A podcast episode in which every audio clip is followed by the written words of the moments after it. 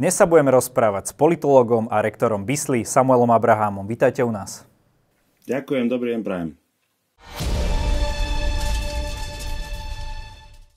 Pán Abraham, prečo je to tak na Slovensku, že tá pravicová scéna, dajme tomu, nazvime to takto, dozveme, do, e, dostaneme sa k tomu, že či je to až, taká, až tak pravicová, sa má tak rada hádať a vždy tá koalícia je nejakým spôsobom nestabilná. Videli sme to pri druhej Curindovej vláde, pri Radičovej vláde aj teraz.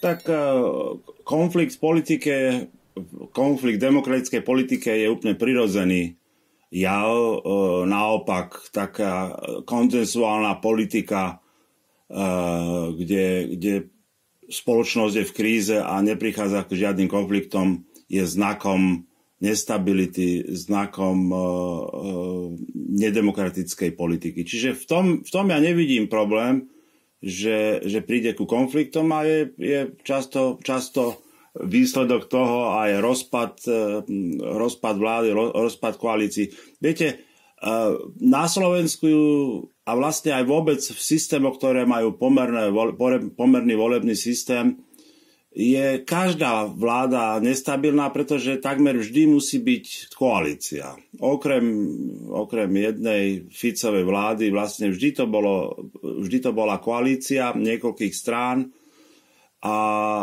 a, a vlastne keď, keď, keď by bola len jedna strana, tak opäť je to znak nestability v pomernom systéme. Nie vo väčšinovom anglosaskom, tam sú dve strany, maximálne tri, tá, tá, tá, um, tá politická scéna je veľmi stabilná, hoci je to dosť ne, nespravodlivé. Kdežto, u nás je to spravodlivé, pretože áno, máme tých 5%, 5%, 5% uh, priechodnosť do parlamentu, uh, ale, ale vždy sa dostaneš 7-8 strán do parlamentu, z toho je polka, ktorá sa nejakým spôsobom vie dohodnúť a to sú, to je, to sú iné postoje, iné vnímanie sveta e, v, momente, ako vidia strany, že im padá popularita, musia nejakým spôsobom oslovať svoj elektorát, prichádza k voľbám, o to väč, viac prichádza k napätiu.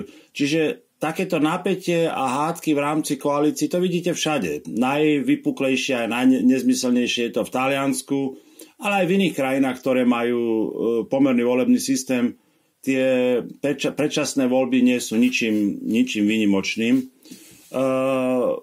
u nás je to, čo, čo sme aj za svetkami boli teraz, je taká, taký ten e, cynická nedbalosť to, cez akú krízu spoločnosť prechádza a oni si lajstli takéto primitívno primitívno eh, egoistické hádanie sa, keď mali pracovať, keď mali spolupracovať a, a možno tie hádky si mohli nechať potom, keď už by sa situácia zastabilizovala, povedzme o rok, keď už bude pandémia pod kontrolou, keď už sa budú riešiť ekonomické otázky. Čiže možno, možno, aby som sa vrátil k tej vašej otázke, že často naši politici e, nejakým spôsobom chodia okolo seba so zrkadlom, bez toho, aby sa pozerali, že čo, prečo sú tam, že majú vlastne slúžiť spoločnosti a to je prvoradé. Nie sú, e, keď už sú v koalícii, e, svojím spôsobom sú v koalícii pre celú spoločnosť, nie pre svoju stranu. A toto je aj, aj, aj vlastne také nepochopenie, čo je to, voleb, čo je to mandát v parlamente, čo je to mandát byť, byť, byť premiérom. To aj, to aj svedčí o takej neznalosti, politologickej ne, e, e, nevedomosti mnohých našich politikov. Však vidíte, oni sa dostanú z, toho, z ktoréhokoľvek priestoru. Vy ste lekár, no predstavte si, že by, že by, že by, že by niekto začal operovať, kto predtým robil v železiarniach. No to by si nikto nedovolil. Ale niekto, kto robí v železiarniach, kľudne sa môže stať ministrom. Vy hovoríte, že ten konflikt je úplne prirodzená záležitosť. E, na druhú stranu, keď sme tu mali vlády Roberta Fica, tie koaličné, jedna od roku 2006, druhá od roku 2016, tak tam tie trenice síce boli, ale nebolo to tak, že tak koalícia by sa úplne rozpadala z hľadiska toho, že tí, tie strany by si niečo odkazovali. Ako ja som to napätie až takto intenzívne nevnímal. My tu máme naozaj rok po voľbách situáciu, kedy už sa hovorí, kedy sami predstavitelia koalície hovoria o predčasných voľbách. To tak aspoň z môjho pohľadu za tých Ficových vlád nebolo. Ale oslavovať Fica tiež nebudeme, pretože vieme, že tú stabilitu si, si uh, vydobil nie politickým, uh, politickým manevrovaním, ale vlastne prinútením, podplatením, uh, uh, vydieraním. Uh, jednoducho, samozrejme, mal aj skúsenosti, že bol aj, bol aj, vedel to robiť, vedel v tej koalícii fungovať, vedel buchnúť do stola, vedel tú stranu SNS, keď, keď bola príliš korupčná, príliš to prešlo do médií, tak ich vedel odstaviť. Ale vieme, že ich odstavil len preto, že to prepuklo v médiách. Jeho strana samotná bola vlastne také semenište korupcie. Čiže áno, tá stabilita sa do, dá dosiahnuť, rovnako ako ju mal v nejakom momente aj Mečiar a vieme, vieme, čo on symbolizuje. V tom istom systéme, áno, vo volebnom pomernom systéme sa dá dosiahnuť e, stabilita e, tvrdou rukou, korupčníctvom, vydieraním a tak ďalej. Čiže opäť, e, ja nechcem oslav, tu spraviť oslavu nestability a konfliktov, ale je to úplne prirodzené, že, že politici v koalícii sú v konflikte, pretože zastupujú alebo vidia svet iný, cez iné okuliare, ale ide o to, že zároveň by mali mať v pozadí, tak ako my máme dvojité vnímanie, jedno ako sa teraz rozprávam a jednak ako vnímam, ako, ako rozprávam, že to ako keby politikom chýbalo. Že im chýba to, že na čo sú tam, že vlastne dostali mandát od tejto spoločnosti, napriek svojej neskúsenosti, napriek svojej minulosti, aby v tomto momente spravili niečo pre spoločnosť dobré. A toto, takéto druhé videnie samého seba, čo je, myslím, znak dospelosti a znak dospelého politika, znak skúseného politika, to často ako keby, ako keby na Slovensku chýbalo a preto e, niečo prirodzené prerastie do takej absurdnosti a vlastne prerastie až do frašky to, čo sme videli v marci 2021. No, to hovoril ostatne Richard Sulík eh, v našom rozhovore. Myslíte si, že už končí tá doba na Slovensku, kedy takej tej, nazvime to, nepolitickej politiky, kedy ľudia chceli úplne nových ľudí do politiky, ako sa hovorí, čistých, nepoškvrnených, že potom to si ľudia povedia, že predsa len ten politik, keď ho volím, by mal mať nejaké skúsenosti s vládnutím, alebo či už v štátnom aparáte a tak ďalej? To, to, to to je taká sinusoida, viete, keď, keď zažijete a obnaží sa politika ako skorumpovaná, ako tí tradiční politici, že sú neschopní, že len hravú za seba, že vlastne absolútne využívajú svoj mandát, svoju pozíciu len za vlastný záujem, tak potom spoločnosť e, sa unaví tradičnými politikmi. Vidíte, na tom, na tom vyrastol Trump, na tom svojím spôsobom Johnson v Británii, Eh, svojím spôsobom aj Macron vo Francúzsku. Že vlastne tá, tá tradičná politická garnitúra, ktorá ako keby mala si myslela, že má svoj mandát na veky a tým pádom spohodlnela a skorumpnela, eh, tak, tak vlastne, vlastne nejakým spôsobom tá spoločnosť si povedala, no dosť, chceme niekoho, kto síce nemá skúsenosť, ale, ale vyčistí, vyčistí ten, ten, ten swamp, tá, tú, tú, ten, ten, tú, tú, tú, tú bažinu.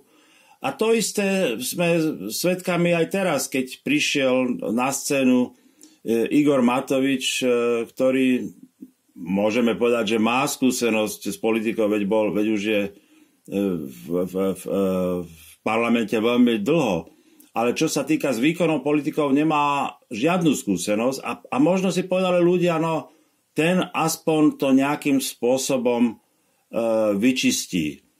A ako, ako sme boli aj svetkami, má, mali pravdu, pretože e, to musí byť človek ako on, ktorý, ktorý je absolútne e, nebyrokraticko-politický, že až takým spôsobom e, sa pustil do, do korupcie, do čistenia justície a tak ďalej, že viem si predstaviť, že keby bol politikom alebo premiérom niekto, kto je síce čestný, ale, ale zabehnutejší v politike, o mnoho opatrnejšie by, by to robili, o mnoho, o mnoho jemnejšie by jednali s tými ľuďmi, ktorí očividne sú skorumpovaní, zlodeji, vrahovia, defraudanti. On to napal naplno a, a, a chvála Bohu.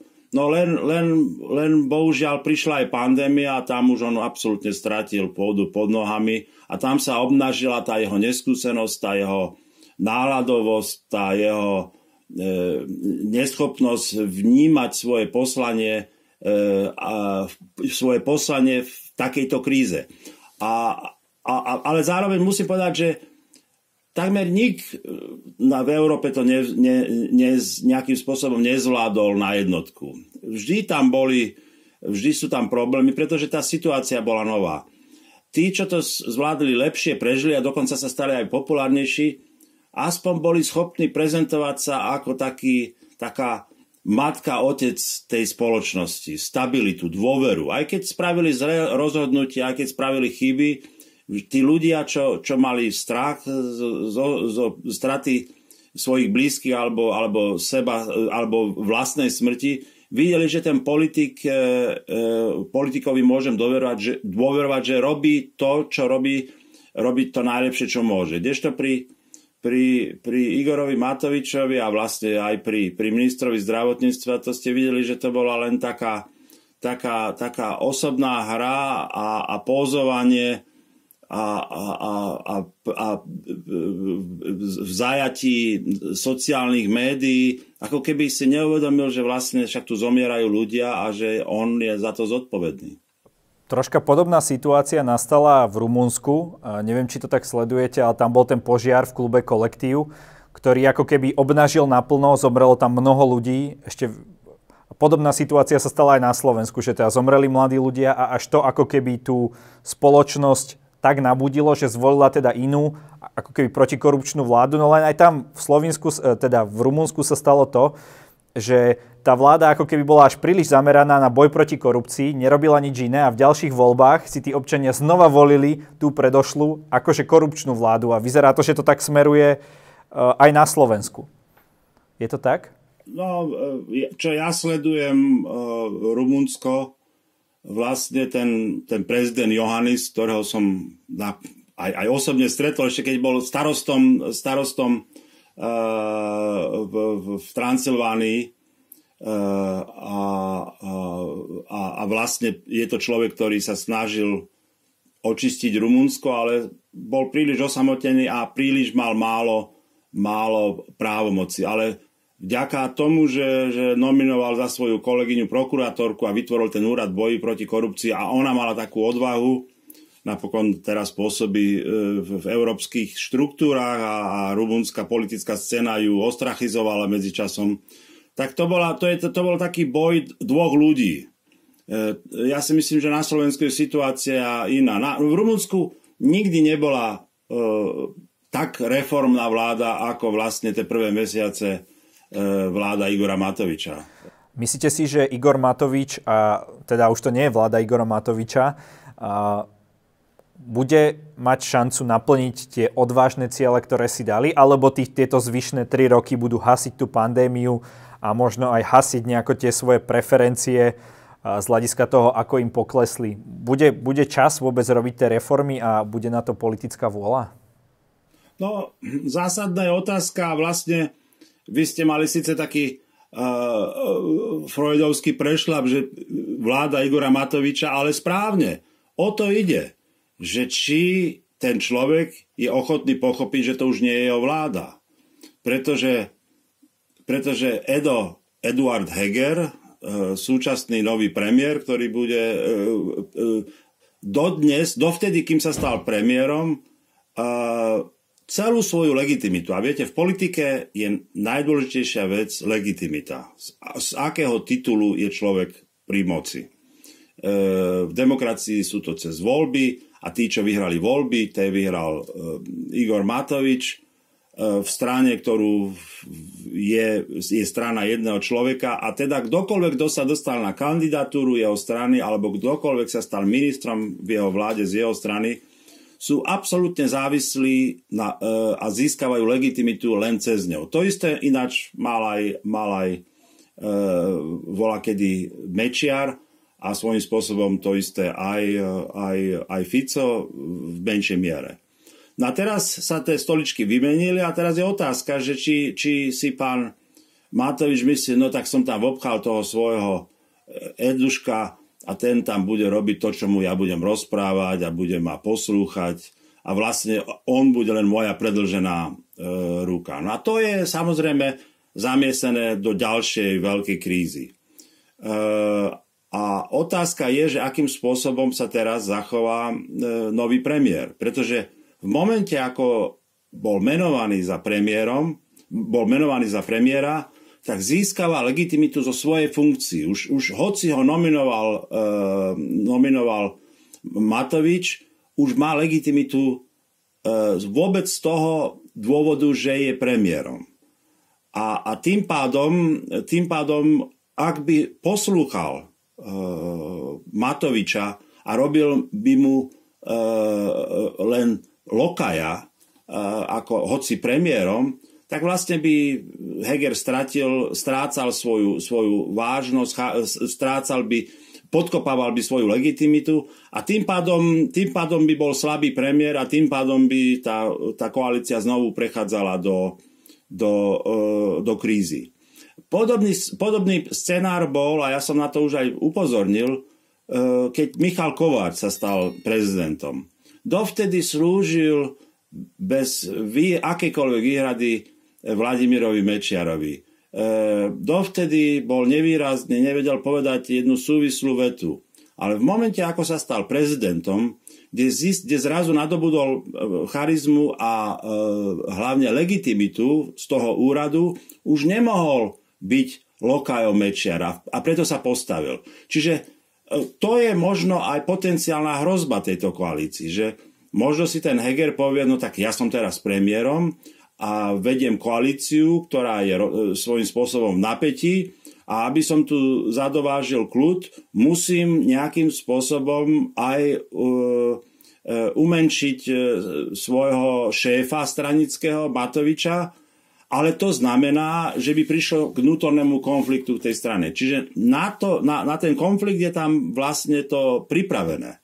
Vnútorný konflikt v rámci strany. E, e, ten konflikt v rámci koalícií, to by bol len dôsledok, že by sa ten konflikt vyhrotil.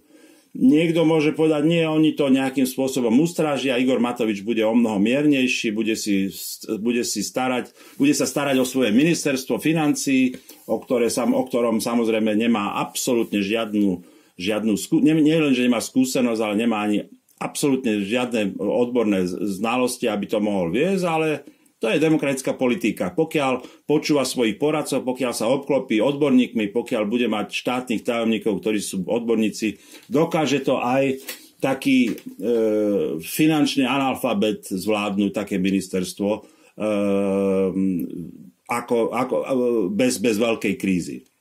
Čiže, ako vravím, buď sa stane um, Eduard Heger lokajom Matoviča a to prepukne do krízy, pretože, pretože, pretože, uh, pretože ostatní partneri to nebudú akceptovať a prepuknú a spoločnosť to uvidí, že vlastne je len predlžená ruka Igora, Igora Matoviča, alebo príde k vnútornej kríze v rámci Olano, kde vlastne si Heger povie, že ja nebudem poslúchať svojho stranického šéfa a potom je, potom je kríza v rámci tej strany.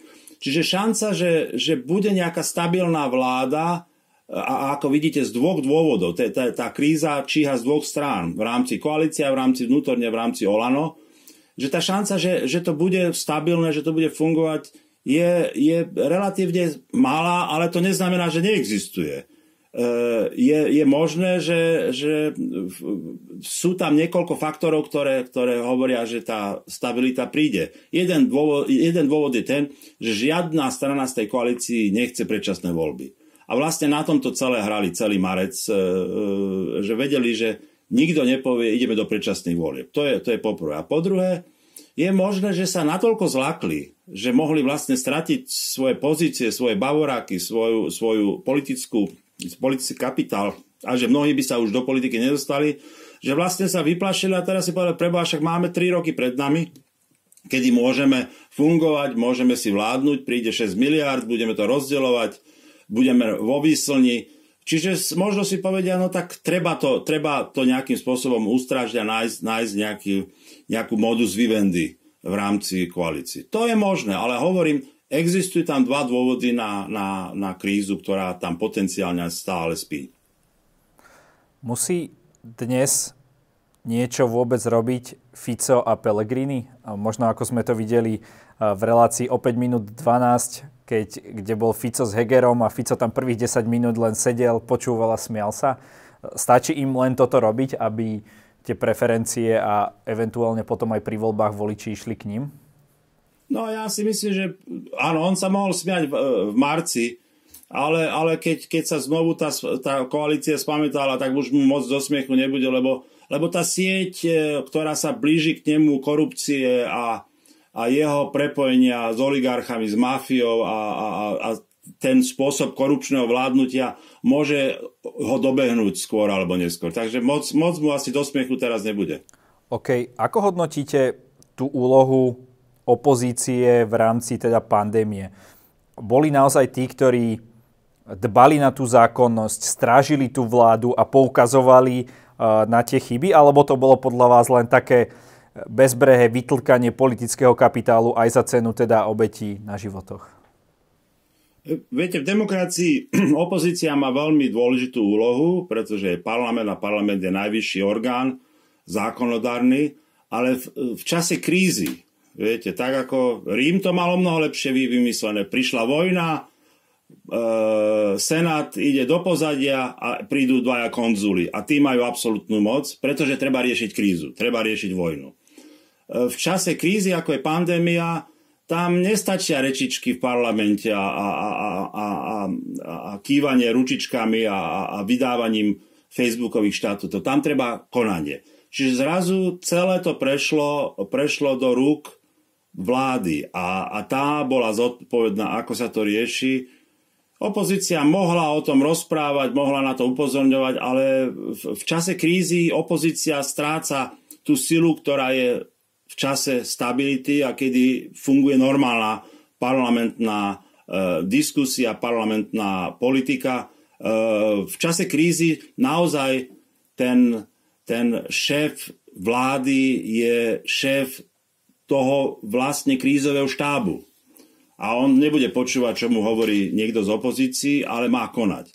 No a, oni síce nepočúvali, čo hovorili ľudia z opozície, ale konali absolútne amatérsky a, a, a, a bez, e, nielen amatérsky, e, e, konali mimoriadne, mimoriadne nielen neprofesionálne, často cynicky čas, a, a, a v každom prípade e, neschopný reflexie toho, koľko chýb spravili. Pretože chyby sa robia všade, čo sa týka pandémii, ale ako to zreflektujete, akým spôsobom sa z toho poučíte, ako, ako e, zistíte, že čo spravili v iných krajinách dobre a to preberiete. E, toto, nič z toho, nič z toho vlastne e, minister zdravotníctva a vlastne premiér, ktorý nakoniec si povedal, že ja to teraz prevezmem, pretože ja som ten, čo dostane tú krajinu z tejto krízy, E, tak vlastne nebol schopný sebareflexie e, a svoje, svoje neschopnosti tú spoločnosť nakoniec z tej krízy dostať. No a tak sme sa dostali do čísel, ktoré boli svetové. Svetové, bohužiaľ, v negatívnom slova zmysle. Obraťme trošku list. Vy máte veľmi zaujímavý príbeh. V 19 ste emigrovali do Kanady, neskôr ste sa vrátili v 89. Zaujíma ma, ako vnímate ten vývoj ja som sa vrátil až v 95. Hoci od, od, od 89.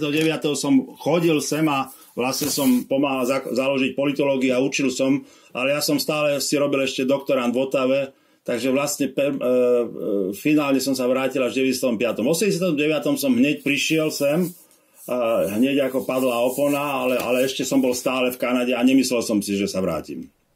Ďakujem za dovysvetlenie.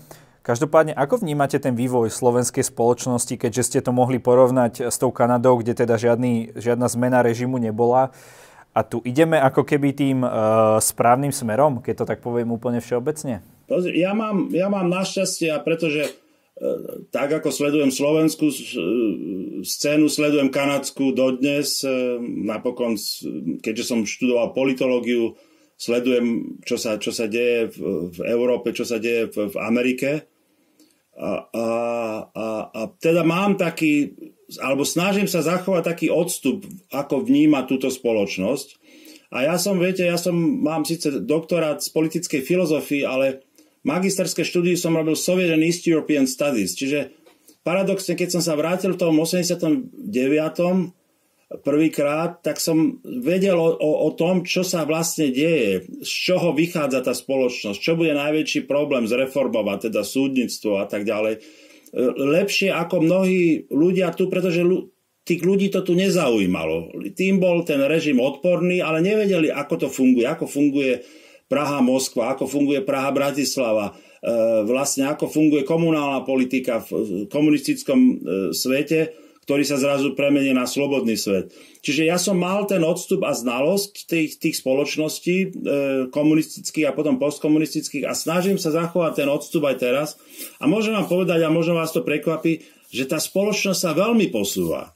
Že ja som to aj niekde tak prirovnal, že keď, keď dáte slovenskému občanovi, voličovi na výber kvalitnú dobrú vládu alebo politikov a, a podvodníkov vždy si vyberie kvalitných a dobrých politikov. Že, že není to, že sa nechajú zblbnúť e, s, s podvodníkmi, nechajú sa obalamutiť, keď, keď tí, čo mali, by mali byť kvalitní, vlastne nie sú schopní alebo sú rozhádaní.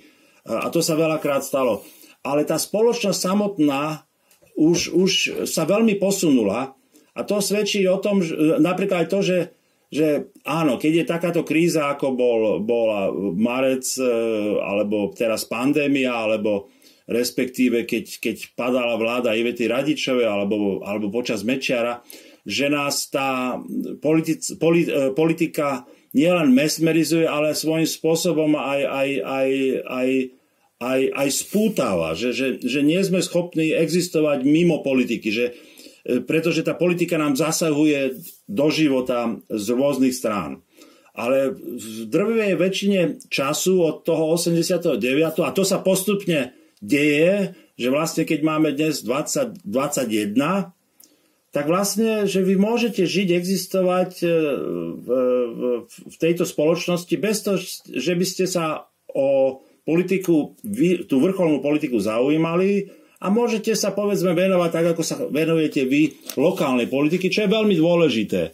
Lebo to je tiež znak určitej vyspelosti, lebo, lebo mnoho tých vecí sa deje na lokálnej úrovni a že to nevyrieši e, minister z Bratislavy alebo premiér z Bratislavy alebo nejaký úradník z Bratislavy. Čiže ja, ja vnímam, že tá spoločnosť sa rozvíja, že naozaj žije viac tou svojou lokálnou existenciou a vie, že tú lokálnu existenciu môže aj zmeniť z vlastných zdrojov. Že to, že to nie je všetko len, že čo sa v tej, tej čo, sa, čo, sa, čo, sa, čo sa môžeme dokopať z tej Bratislavy.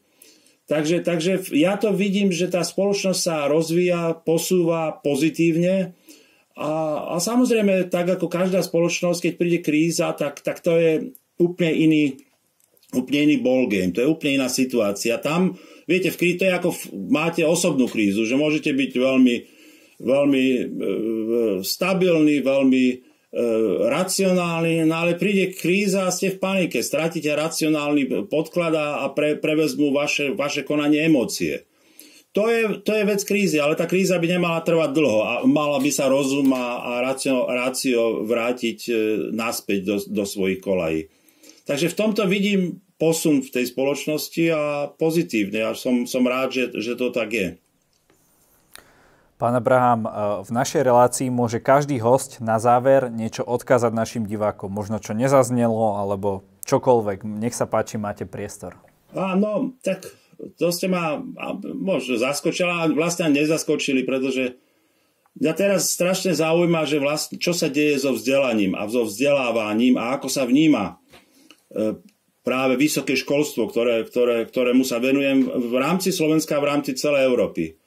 A že vlastne nejakým spôsobom vzdelávanie sa, sa veľmi devalvuje a to z toho dôvodu, že na úrovni vysokých škôl tí mladí ľudia, tí, tí, čo prichádzajú zo stredných škôl a sú na bakalárskom stupni, tí sú vnímaní ako číslo. A bohužiaľ, ako číslo všade v Európe, vo, vo väčšine štátov Európy, nielen na Slovensku, že vlastne sú, sú vo veľkých triedách, e, počúvajú prednášky, na konci, majú, na konci majú skúšky a že vlastne sa nenaučia to najpodstatnejšie, čo majú v tom veku a to sú tie zručnosti, ako fungovať, spoznať samých seba, diskutovať so, medzi sebou a, a s učiteľom, pretože tí učiteľia, tí sú, tí sú posadnutí svojimi publikáciami, svojimi konferenciami, svojimi seminármi s doktorantmi, ale títo mladí ľudia od 18 do 21, ktorí majú najväčšiu kapacitu mozgovú,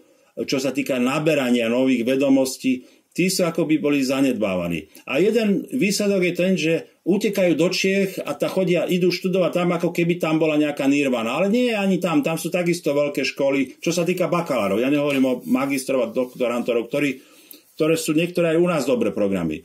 Čiže takéto podceňovanie a, a, a, a vlastne, vlastne e, znižovanie váhy vzdelania a bohužiaľ, bohužiaľ, toto chcem povedať, to ja nechcem teraz hovoriť, že teraz vláda má nasypať viacej peňazí, pretože aj keby nasypala dvakrát toľko peňazí, tie peniaze sa dostanú do tých kanálov, ktorých sú teraz. A to, to do infraštruktúr, do výskumu e, pre doktorantov a pre, pre, pre vedenie škôl, ale nie do učenia. A že vlastne je to aj na zodpovednosť vysokých škôl, a teda aj spoločnosti, aby to donútili, pretože máme deti, ktoré idú na vysoké školy a chceme, aby dostali dobré vzdelanie, e, aby aj tí, čo vykonávajú, e, vykonávajú učiteľ, ten, ten, ten úžasný, úžasný e, tú, ten úžasnú prácu učiteľa, že aby, aby, si, aby si to vnímali ako, ako jedno veľké, veľký prínos pre tú spoločnosť, ktorá sa tým pádom môže cez vzdelanie mladých ľudí posunúť ešte ďalej. Ani ma neprekvapuje, že ste zmienili to vzdelanie, to by bola ďalšia veľká téma, ktorú by sme mohli prebrať, ale na schvál som mi neotváral, lebo viem, že e, to by bolo minimálne ešte na takúto dobu, ako sme sa bavili. Takže e, ja vám ďakujem za rozhovor a budem sa tešiť niekedy na budúce. Ďakujem aj ja a kedykoľvek. Majte sa pekne.